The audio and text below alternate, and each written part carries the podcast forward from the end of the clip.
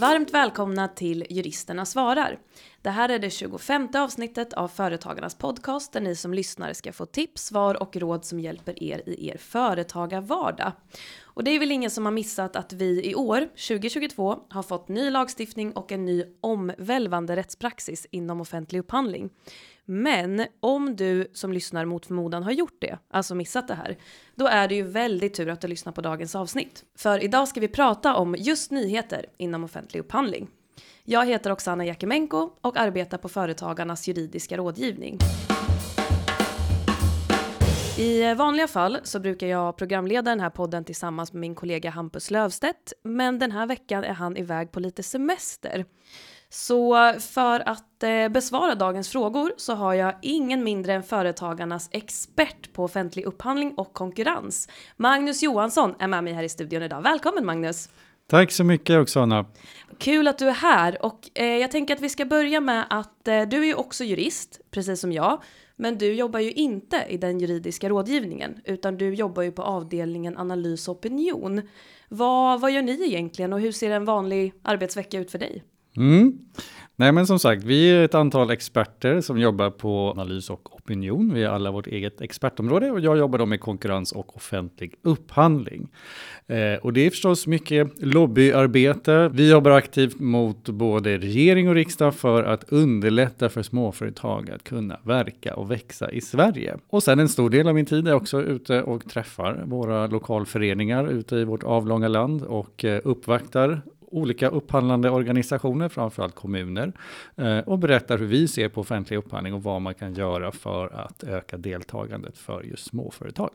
Spännande. Och eh, för den som inte vet, vad är offentlig upphandling och varför är det ett viktigt rättsområde? Mm. Offentlig upphandling träffar ju oss alla egentligen, oavsett vilken bransch vi vistas i eller vad vi gör som privatpersoner. Så fort vi går ut genom dörren på morgonen så träffas vi av offentlig upphandling i form av allting från eh, uh, gatusopning, uh, eh, snöskottning, tunnelbana, bussar, allt som vi gör i vårt samhälle som drivs av privata aktörer har mer eller mindre ska jag säga upphandlat. Mm. Och det är kanske ingenting man tänker på som du säger när man går ut genom dörren på morgonen. Men om man ser det ur det här perspektivet så är det ju ganska självsagt då varför det är ett viktigt rättsområde.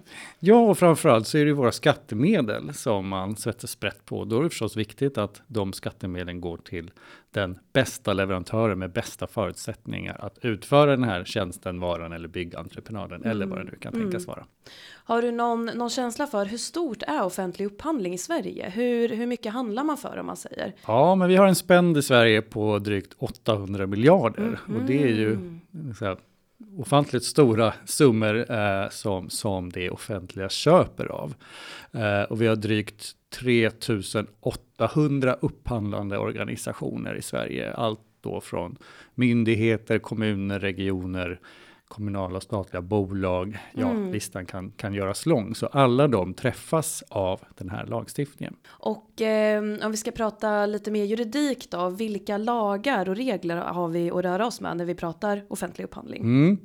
Nej, men framförallt, det är den här upphandlingslagstiftningen består ju av ett antal olika lagar, eh, men det är ju framförallt lagen om offentlig upphandling, LOU, som eh, vi kommer att röra oss kring här idag. Och det är den som gäller då för varor, tjänster och byggentreprenader. Sen har vi några speciallagar också kring upphandling och inom vissa sektorer, inom försvarsområdet exempelvis.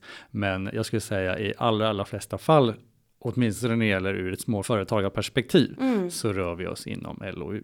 Bra. Men eh, då tycker jag att vi har lagt en ganska bra grund här för, för dagens avsnitt så att det är inte så mycket mer att vänta på utan jag tycker att vi kör igång med dagens första fråga. Välkomna till podden!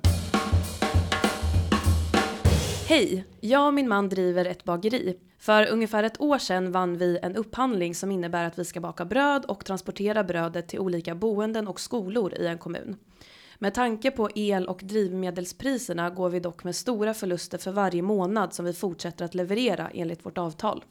Vi har försökt föra en dialog med kommunen men de säger att de enligt lagen inte får ändra i avtalet. Vad kan egentligen en kommun göra och inte göra efter att avtalet är påskrivet? Tacksam för svar. Ja, vad säger du Magnus? Ja, men det här får man ju ändå säga är ett tecken på den tid vi lever i med den uh, oroliga omvärld som påverkar oss alla, inte minst då den offentliga affären. Eh, många av de avtal som ingår skrivs ju på fyra år mm. och, och säger att du ingick då det här avtalet för tre, fyra år sedan och nu möter du helt andra förutsättningar mm. för att kunna leverera då det här efterfrågade till kommunen. Så, så um, påverkar ju det förstås möjligheten för företagen att fortsätta leverera. Man ska också komma ihåg liksom att i de här avtalen så um, finns det ju alltid Eh, särskilda avtalsvillkor som reglerar just frågan om vad som händer om man av olika skäl då inte har förmågan att fortsätta leverera på mm. det här mm. kontraktet.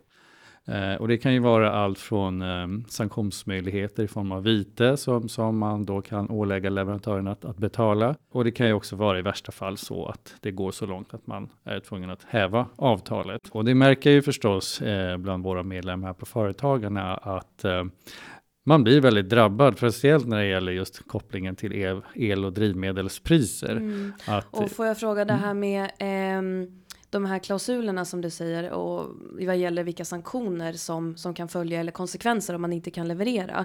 Det är ju framförallt den upphandlande myndigheten då som kan eh, aktualisera de bestämmelserna, eller?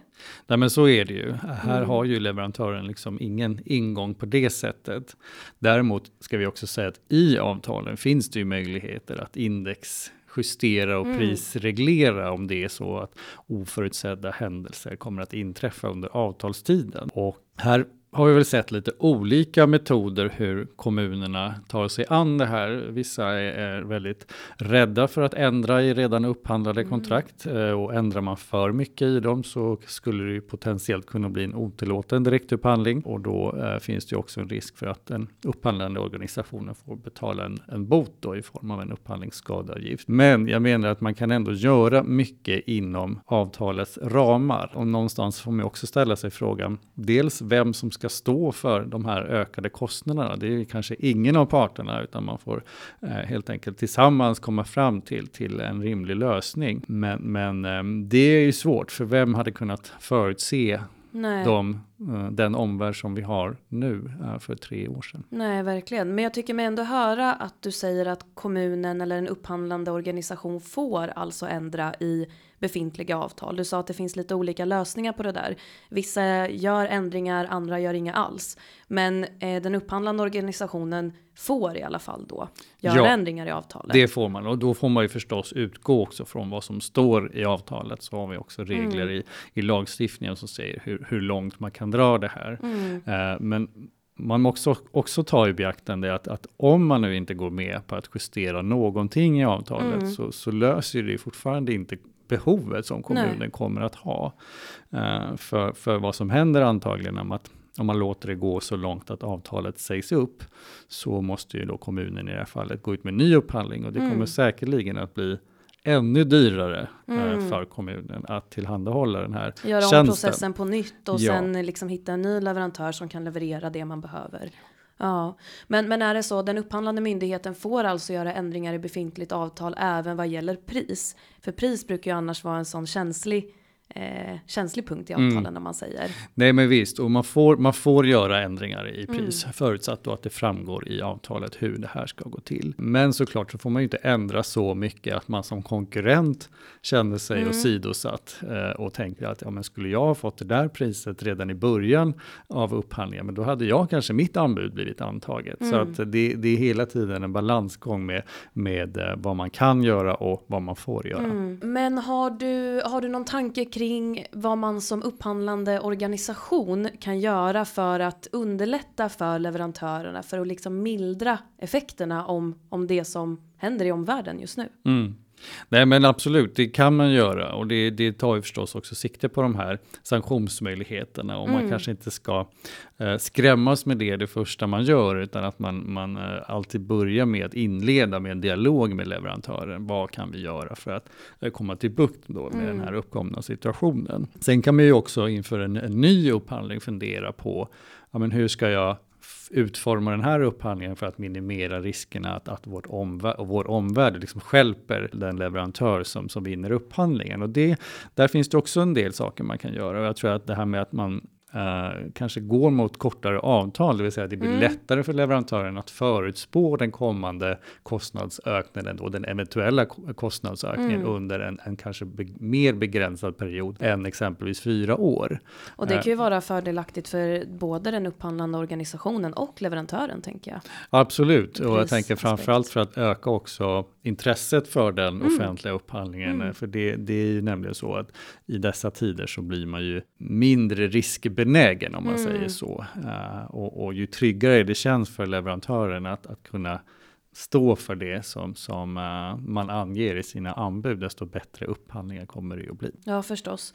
Men och vad, vad gör man då som leverantör om man, man uh, har ett kontrakt som, som egentligen är lyssnarens fråga. Man har ett kontrakt där man gör stora förluster varje månad. Man har försökt föra dialog med den upphandlande myndigheten, men de sätter sig på tvären. De säger att de inte kan göra någonting. Mm. Finns det någonting man som leverantör kan göra i det här läget? Det enda du kan göra egentligen, det är ju att inleda dialogen. Men får du ingen sån respons utifrån det, ja men då får man ju fundera på liksom det, det, det yttersta då, det är mm. ju att, att frånträda avtalet helt enkelt. Men det ska jag också säga är också förknippat med en risk i form av skadeståndsansvar mm. och så vidare. Så, så man är förhållandevis bakbunden mm. som, som leverantör i just upphandlade kontrakt för att mm. eh, man är bunden helt enkelt mm. av de uppgifter som man som lämnades ah, ah. när man eh, gav in sitt anbud. Ah. Då tycker jag, jag känner mig klar med fråga ett, vad säger du? Jag med. Bra, då kör vi fråga två.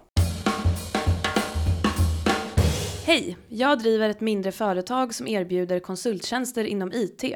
Det senaste året har jag försökt hålla koll på aktuella offentliga upphandlingar men märker att jag sällan har den kapacitet som krävs för att lämna anbud i större kontrakt. Är det bara att gilla läget eller finns det något jag kan göra? Mm. Nej, men visst är det så att många av de offentliga upphandlingar som annonseras är ju väldigt omfattande. Det kan ju vara allt från stora infrastrukturprojekt eller stora byggentreprenader. Då är det inte alltid så lätt som ett mindre företag att känna att kan det här verkligen vara intressant för mig? Och ofta så, så bottnar det i att man inte har en egen kapacitet att, att lämna anbud i en, en sån stor upphandling. Eh, men här har ju också beställarna ett ansvar att se över möjligheten att kunna dela upp större kontrakt i mindre delar just för att underlätta för små och medelstora företag mm. att kunna vara med och lämna anbud. Det finns ju dessutom en, en bestämmelse som eh, finns i LOU då, där man eh, åtminstone ska beakta den möjligheten. Mm. Så bara för att det är det en stor upphandling så behöver det inte vara kört för dig som, som eh, litet eller medelstort företag, utan eh, granska då istället om den har delats upp. Det kan ju vara allting från eh, geografiska områden som, som mm. har avgränsats eller eh, att man har delat upp det i olika varutyper eller vad det nu kan mm, tänkas mm. vara.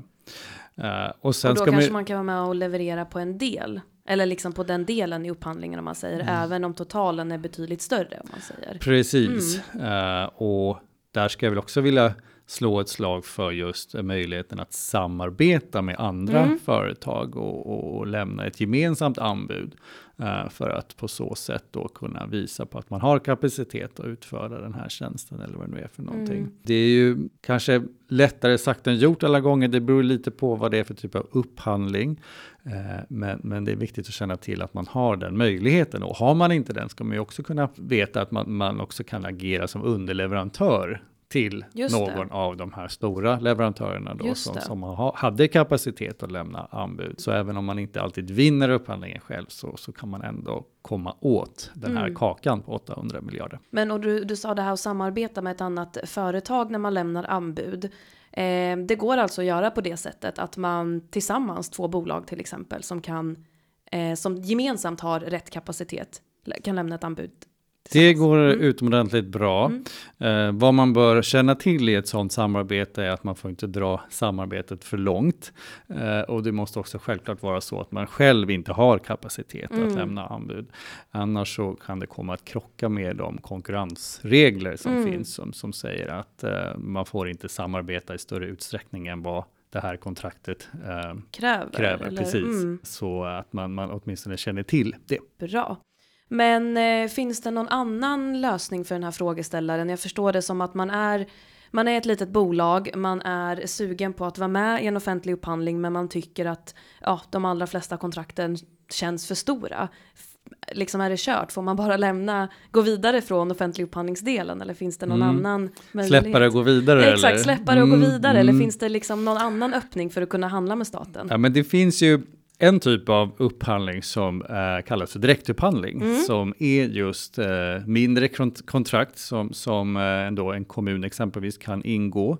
Eh, och där är huvudregeln då att eh, direktupphandlingsgränsen är 700 000. Och är det så att en kommun har behov av en vara, tjänst eller byggentreprenad under den här summan eh, så är det ju betydligt mi- mindre formbundet hur man liksom ingår de här direktupphandlingarna. Man behöver inte annonsera dem i, i de digitala annonsdatabaserna, men man kan göra det om man vill. Och det är alltid mitt medskick till, till kommuner att eh, bli bättre på att synliggöra även direktupphandlingar. För 700 000, det är ganska mycket pengar för Mm. framförallt Ja, kanske ett verkligen. mindre företag.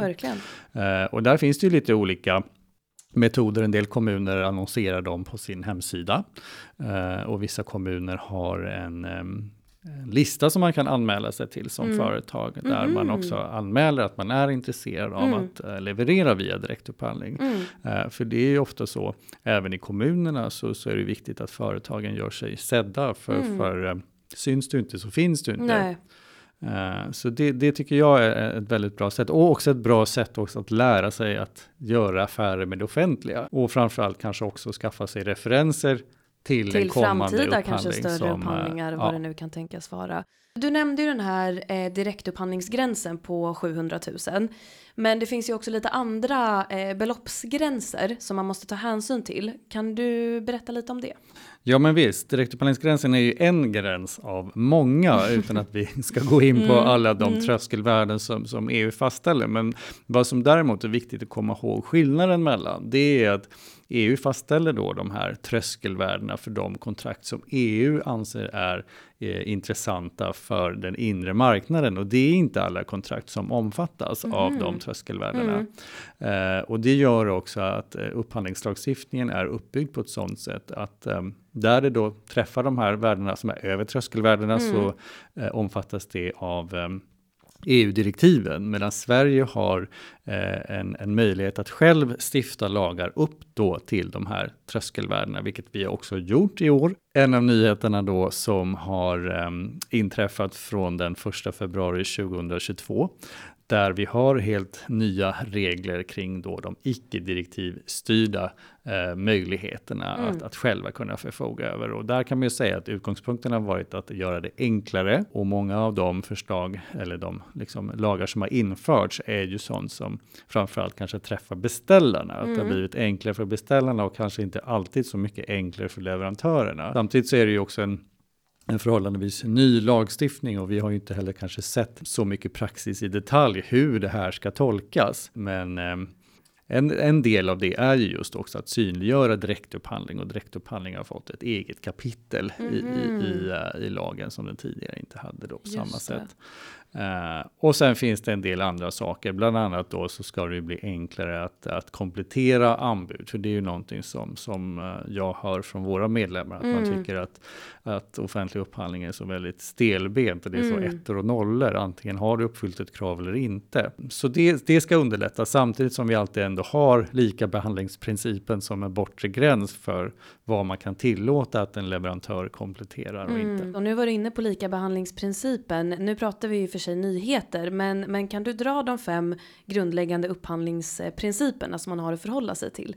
Så att vi har koll på det. Absolut, Nej, men vi kan väl börja med lika behandlingsprincipen Mm. då som, som innebär att eh, lika fall ska bedömas lika. Det här Mm. låter ju jätteenkelt, eller hur? ja, verkligen. Men, men det är sällan enkelt i praktiken. Mm. Men det här tar ju sikte på framförallt när man gör anbudsutvärderingen och att man inte får särbehandla ett, ett anbud framför ett annat Mm. exempelvis. Eh, En annan viktig princip är ju eh, öppenhetsprincipen eller transparensprincipen som eh, bidrar till att all information ska gå ut samtidigt.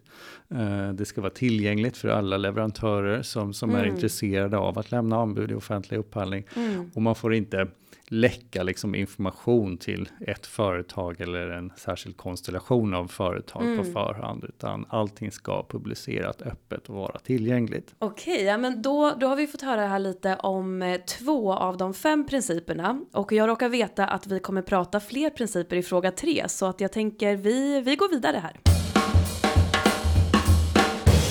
Hej podden! Jag har hört att det har kommit krav på att vi som leverantörer måste säga till om eventuella fel i upphandlingen redan under anbudstiden.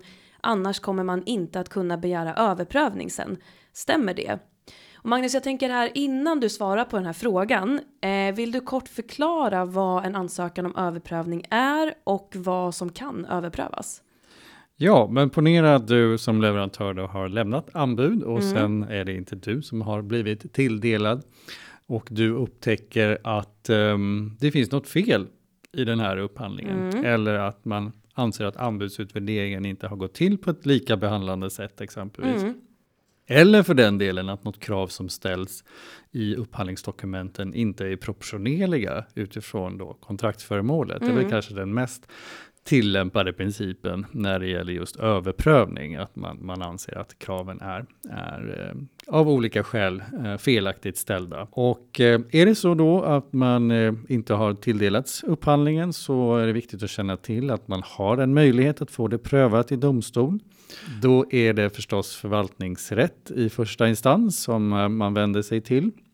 Och då ska man komma ihåg också att man har tio dagar på sig att göra en sån här begäran om överprövning. Just det, tio dagar från tilldelning. Men eh, däremot så har det grumlat till sig lite under året kan man väl säga. Mm. Ja men precis och det var ju lite det här jag var inne på under introt här, den nya omvälvande rättspraxisen, eller hur? Precis, eh, ja vi kan kalla den omvälvande för det är den åtminstone kanske till en början mm. innan det har satt sig.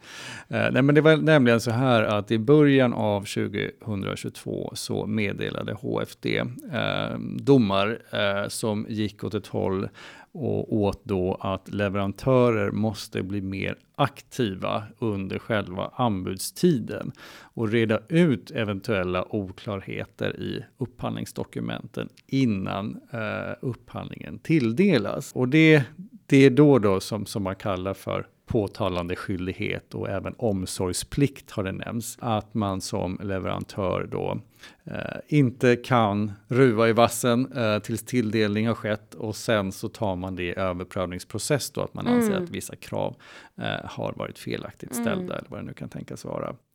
Så här sa då Högsta förvaltningsdomstolen att eh, man har en aktivitetsplikt som leverantör att ställa frågor till den upphandlande organisationen och eventuellt då kunna reda ut sånt som är oklart då innan eh, kontraktet tilldelas. Mm. Och det här är ju någonting som absolut har skett innan. Eh, man har varit oftast aktivt under frågor och svarfasen. Men, men att nu domstolen säger det också som, som en förutsättning för att du ska kunna bevisa att du lider skada. För det handlar ju också om i de här överprövningsprocesserna att du som leverantör måste påvisa vilken skada som du har åtnjutit på mm. grund av att det har skett fel i upphandlingen. Mm. Och visst är det så att man också måste ha lidit skada för att kunna ansöka om överprövning. Vem som helst kan inte ansöka om överprövning.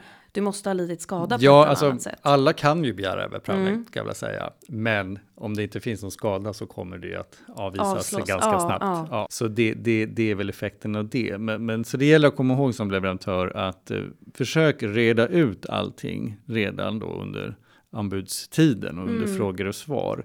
Uh, så att du inte riskerar att då inte få din sak prövad mm. eftersom du inte har kunnat påvisa någon skada. Och Men... det här är ju svårt för att någonstans är det också svårt som leverantör att veta vad som är oklart. Det kanske inte visar sig förrän tilldelning att det här kravet tolkades på ett helt mm, annorlunda mm. sätt.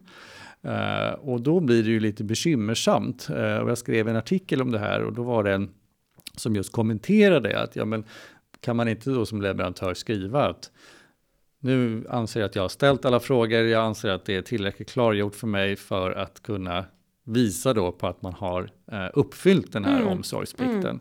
Eh, och, och, och det är absolut ett sätt som, som man kan göra. Men Mm. nu har det också visat sig att en del domstolar har tolkat den här påtalande skyldigheten på ett sådant sätt att du som leverantör måste ställa frågor även om en annan leverantör har ställt samma fråga. Mhm. Så måste du, låt säga att du och jag deltar i samma upphandling. Du har ställt den frågan som jag satt och tänkte på. Mm. Jag måste också ställa den frågan för att eventuellt kunna ansöka om en överprövning Mm, senare. och kunna påvisa då att Ja. du också har lidit Mhm. skada. Ja. Vilket tycker jag själv är en ganska märklig tolkning av, den här, av de här domarna. För att eh, frågor och svar är ju en del av upphandlingsdokumenten. Som alla får, får ta del av. Ja, Ja. och då, då um, ja, ris risken är ju i ett sånt här fall att, att den upphandlande organisationen kommer att drunkna i frågor och eh, riskerar ju då förstås också att, att förlänga tiden eh, i, i värsta fall så att eh, man, man inte kan räkna på förhand när kontraktet ska ingå. Och, och på tal om det här att frågor och svar är tillgängliga för alla. Kan du se något,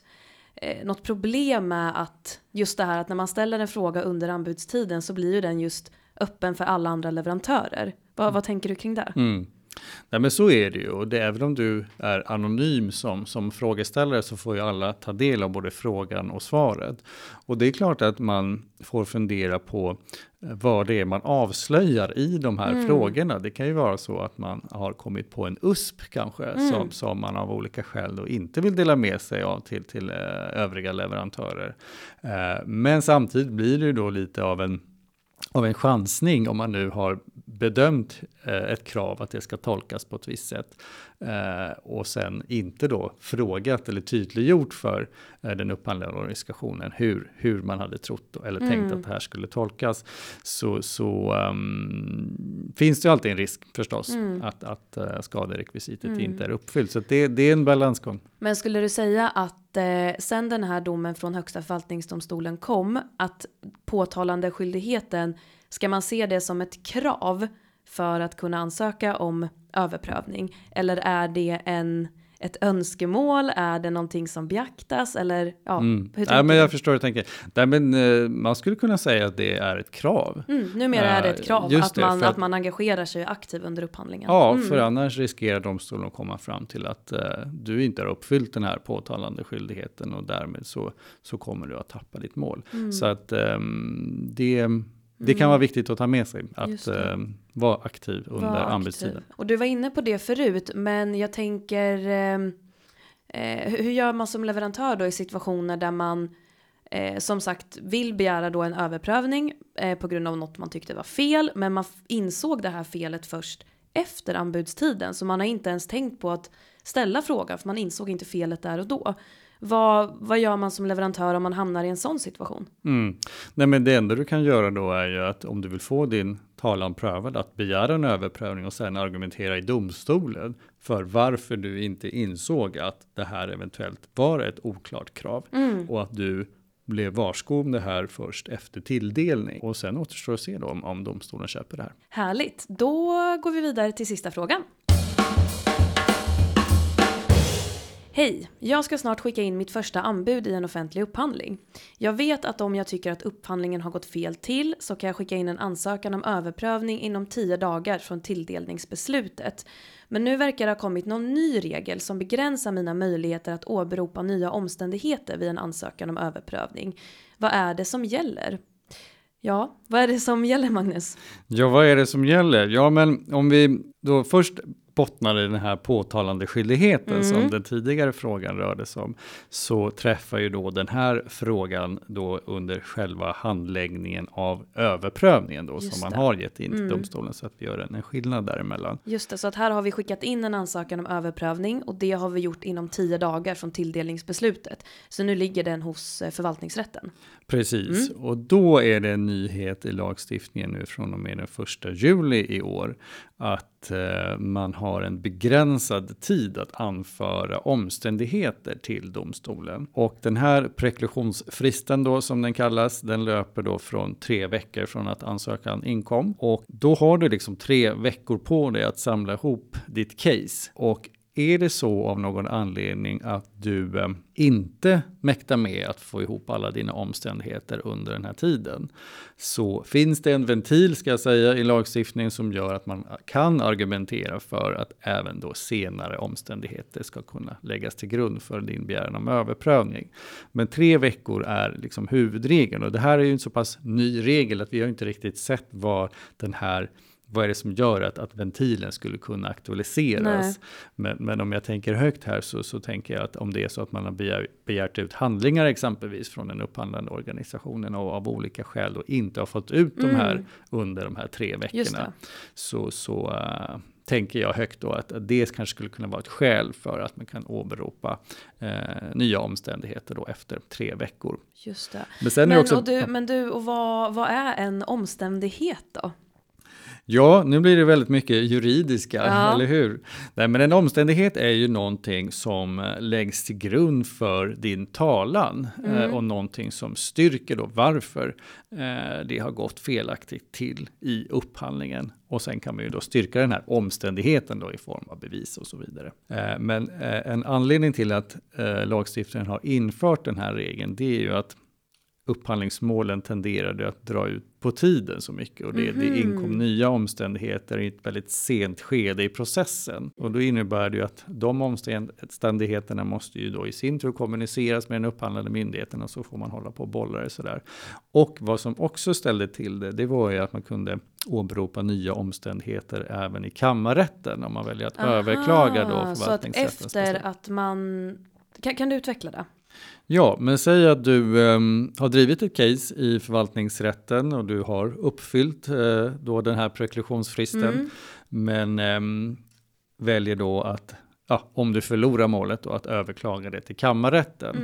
Mm. Uh, och sen inser att det finns nya omständigheter som mm. jag inte har åberopat som skulle kunna hjälpa mig att vinna framgång i kammarrätten. Mm. Ja, det får du inte nu göra utifrån de nya reglerna utan man är bunden av det man redan mm. har anfört i förvaltningsrätt. Mm. Eh, Men tidigare då, då kunde man alltså komma med helt nya omständigheter i kammarrätten i, som förvaltningsrätten då inte hade prövat. Ja, och det blev ju en liksom ett märkligt sätt för att vad som, vad som hände i praktiken var ju då att, att eh, de här nya omständigheterna hade ju överhuvudtaget inte förvaltningsrätten prövat. Och, och enligt då instansordningsprincipen så får ju inte kammarrätten som andra instans pröva sådant som, som borde eller skulle ha prövats i första instans.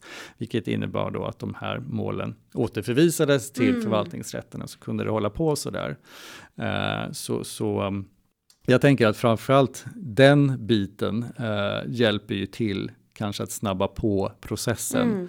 Eh, men det gäller ju då förstås för leverantörerna att eh, vara förhållandevis snabba i sin ansökan om överprövning och veta då att man har de här tre veckorna på sig mm. och att man inte riskerar då i värsta fall att, att komma Eh, med nya omständigheter efter de här tre veckorna mm. som skulle kunna vara väldigt liksom nödvändiga mm, för att visa mm. på sin sak men som av olika skäl då inte domstolen kan beakta. Så, så tänk på det att eh, tre veckor har du på dig som huvudregel. Det är det man har på sig. Mm. Ja.